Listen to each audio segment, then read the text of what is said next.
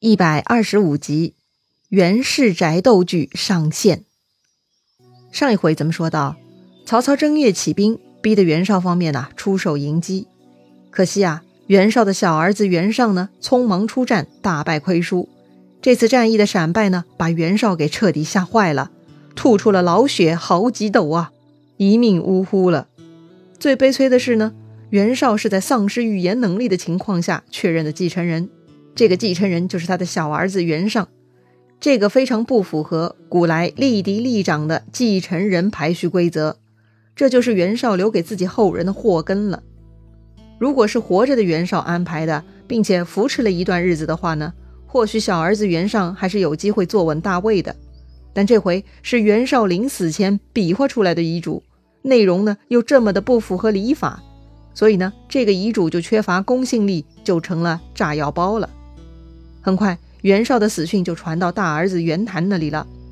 袁谭没有接到让他继位的通知，他就知道了哈，一定是冀州的那群奸贼在搞暗箱操作，要扶立三弟袁尚呢。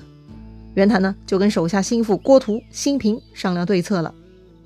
按理说，袁谭此刻就该去冀州奔丧了，但是他们几个商量哈，觉得袁尚在冀州一定会搞鬼，为了防止落入圈套呢，保险起见。先由郭图去冀州观察情况。此时呢，袁尚在冀州主持大事啊。他看到郭图来了，就问他：“我大哥怎么没来呀？”郭图呢，就随口撒了个谎，说是袁谭生病了，在军营休息呢，所以没能过来。袁尚就说了啊：“我受父亲遗命，立我为主，加封兄长为车骑将军。眼下曹军压境，还请兄长为前部。”我随后便会调兵来接应的。郭图顺势就说了：“领命。不过军中无人商议良策，请派沈震南、庞元图二人为辅。沈震南呢，指的就是沈佩；庞元图呢，指的就是庞纪。郭图啊，顺势要把这两个人捞到袁谭大营去。袁尚自然不同意喽。这两个人我也要商议的，怎么能离开呢？”那郭图就说了，两个人不行的话，一个人也行啊。袁尚毕竟没经验哈，被郭图这个老狐狸给绕晕了，就同意二选一了。那选择谁去大哥那里呢？袁尚啊，就让他们抓阄，最后庞纪抓中了，于是呢，只能庞纪捧着应寿哈，跟郭图一起去见袁谭了。到了袁谭大营，庞纪一眼看到那个袁谭哈，好端端的端坐在 C 位呢。人家根本没病啊！庞纪感觉大事不好，他忐忑不安的献上应寿，是非常担心自己脖子上脑袋的安全了。但是出乎他的意料哈，袁谭呢并没有对他怎么样。哎，这是为啥呢？袁谭这么沉得住气吗？哼，要说呀，袁谭也是个俗人哈，不比他的老爸高明多少。关键呢还是郭图奸诈，他想的比较多。如果此刻砍掉庞纪被袁尚知道了，那就立刻兄弟翻脸了。但是很明显，如今有更大的敌人曹操在前面呢，所以呢，应该先攻破曹操，平定外乱之后，再来争夺冀州。那袁谭采纳了郭图的意见哈，于是暂时留着庞纪的脑袋，继续在他脖子上待一阵子。说到这儿，你是不是觉得有点怪怪的哈？怎么啦？袁绍一死，难道他的儿子们就会胡乱杀人吗？为啥庞纪这一段看上去如此凶险呢？哼，是了啊，此刻呢，袁氏集团的企业文化已经发生重大变化了。这个袁绍性格其实不算暴力的，很多次他恼怒到要杀人，但最终呢，还是会被人劝下来哈。唯一他对田丰下手，也是派人去做掉的，自己呢都没脸当场发落哈。袁绍啊，毕竟出自名门，素质修养还是在的，但是。他的老婆儿子就不一样了，受到过不一样的熏陶，在不一样的环境下成长，他们的内心啊是很黑的。特别是袁绍的刘夫人，这个女人呐十分狠毒辣手。前面说过，直到袁绍垂死呢都不能说话了，这个刘夫人才安排大臣跟袁绍见面交流后事。这里头啊满满的心机和手段呐。那就算刘夫人知道袁绍心里还是最爱小儿子袁尚的，但是袁绍这个人耳根子软，如果过早让他跟大臣们见面，搞不好呢又会商量出一个什么新版本的继承人哈。所以稳妥起见呢，一定要等袁绍几乎没有能力的时候再来谈立嗣之事，那就十拿九稳了。袁绍这家子的宅斗剧啊，就跟宫斗剧是有的一拼的。这个袁绍死后啊，刘夫人进一步行动，她把袁绍的五个宠妾全部杀掉了，够狠吧？一个活口都不留，让你们这群妖孽平日里跟老娘分宠。哼，主君死了，你们都别想活。于是袁绍死了，五个宠妾也死了。哎，那这样一来，这六位要在阴间相聚了吗？哼，那怎么行？刘夫人想到这一层啊，她就不乐意了。这几个贱人还想去地下缠着主君，哼！刘夫人下令，昆其发，刺其面，毁其尸。啥意思呀？昆就是剃光头。刘夫人让人把这五个宠妾剃光头、毁容、毁尸，让他们到了阴曹地府啊，都无法面对袁绍，让袁绍这个死鬼都认不出他们。哇！真的是令人毛骨悚然的酷刑啊！这个刘夫人居然如此嫉妒恶毒，远胜于蛇蝎之毒啊！这种女人太辣手了。果然，有其母必有其子，袁尚也不是个好东西。他老妈如此过分，如此不人道，袁尚不但不劝阻，他还跟着作恶。毕竟呢，这些宠妾也是有亲属家族的，人家也不是石头缝里蹦出来的嘛。所以，为了防止这些家属报复，袁尚先发制人，把这些宠妾家属啊全部收监，一并杀害。就在给袁绍的治丧期间，哈，几百号人呢又跟着陪葬了。刘夫人、袁尚这对母子啊，当真歹毒。所谓多行不义必自毙，早晚会有人来收拾他们的。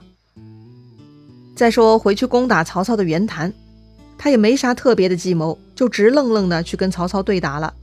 第一次交手，袁谭派出手下将领汪昭出战，曹操呢派出徐晃迎敌。不出十个回合，徐晃就一刀将汪昭斩落于马下。接着，曹军趁势掩杀，袁谭大败，撤回黎阳大营。赶紧派人去冀州给弟弟袁尚报信，让他来支援。袁尚前面派大哥出战时候就说过了嘛，让大哥当先锋，自己殿后嘛。但真的接到大哥求救信了，这个袁尚就露出真面目了。他根本就是想让袁谭去曹操那里送死的，所以袁尚呢就意思意思，发了五千人马去救助袁谭。这个呢跟袖手旁观也没啥区别了哈。当时袁谭正伸长脖子等救兵呢，下面来报说是袁尚只派出五千人的救援部队，而且这五千人在半路上被曹军给截杀了。哎呀，袁尚这个混蛋呐，居然如此小气，才出五千人。还被曹军给吃光了，要不是他派出来的人这么少，能轻易被曹军干掉吗？袁尚这个猪头啊，他只顾着跟自己哥哥斗，因小失大呀！袁谭很生气哈，把庞纪找过来一顿臭骂。庞纪呢也觉得袁尚这一招棋有点臭，于是庞纪就宽慰袁谭哈，说呀他会写信给袁尚，让袁尚亲自来救。嗯，这还差不多，很赶紧的。庞纪一写完信呢，袁谭就派人将信送去冀州了。袁尚收到庞纪的信，就拿来跟沈佩商量，该如何应对。沈佩之前在官渡帮袁绍打仗，还是很有头脑的，应该呢说是有点智商的人哈。但是啊，他格局很小，一心啊钻营斗争。此刻呢，沈佩完全是站在袁尚的阵营，把袁谭啊当做敌人看待了。所以沈佩为袁尚分析哈。上一回郭图他们来冀州没哭没闹，就是因为曹操大军压境。如果这次我们打退了曹操，他们就一定会来争夺冀州了。所以为今之计，不如不发救兵，借曹操之手把他们干死。哎呦我去，这就是个阴险小人呐！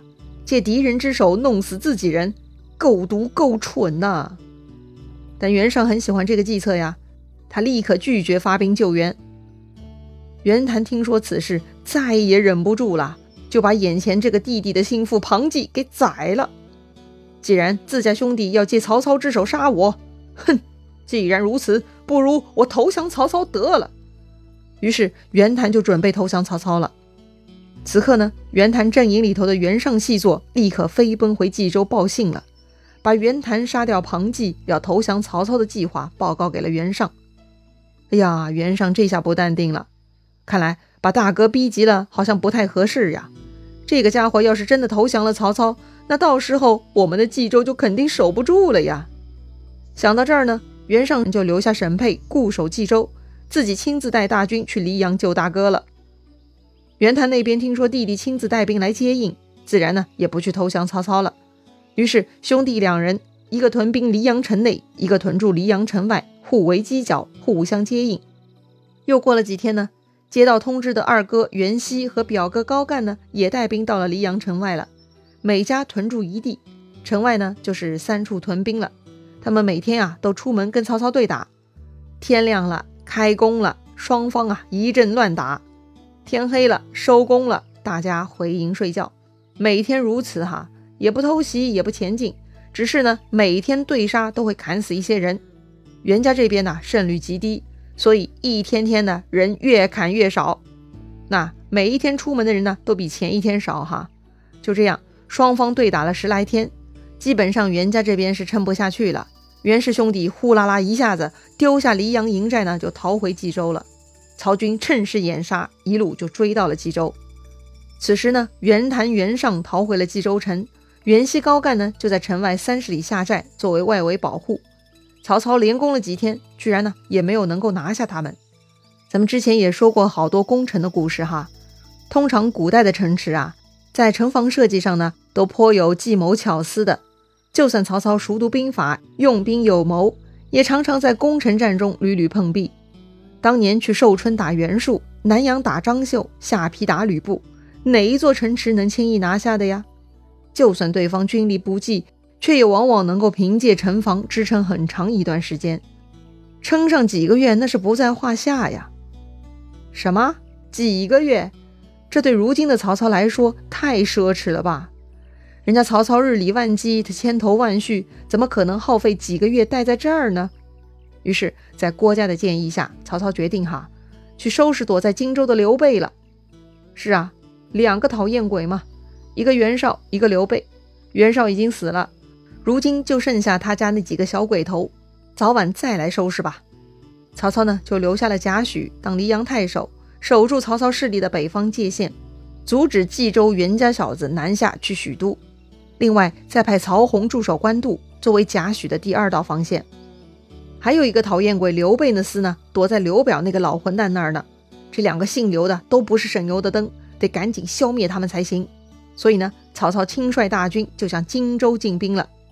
那么，曹操的荆州之行顺利吗？能顺心如意吗？咱们下回再聊。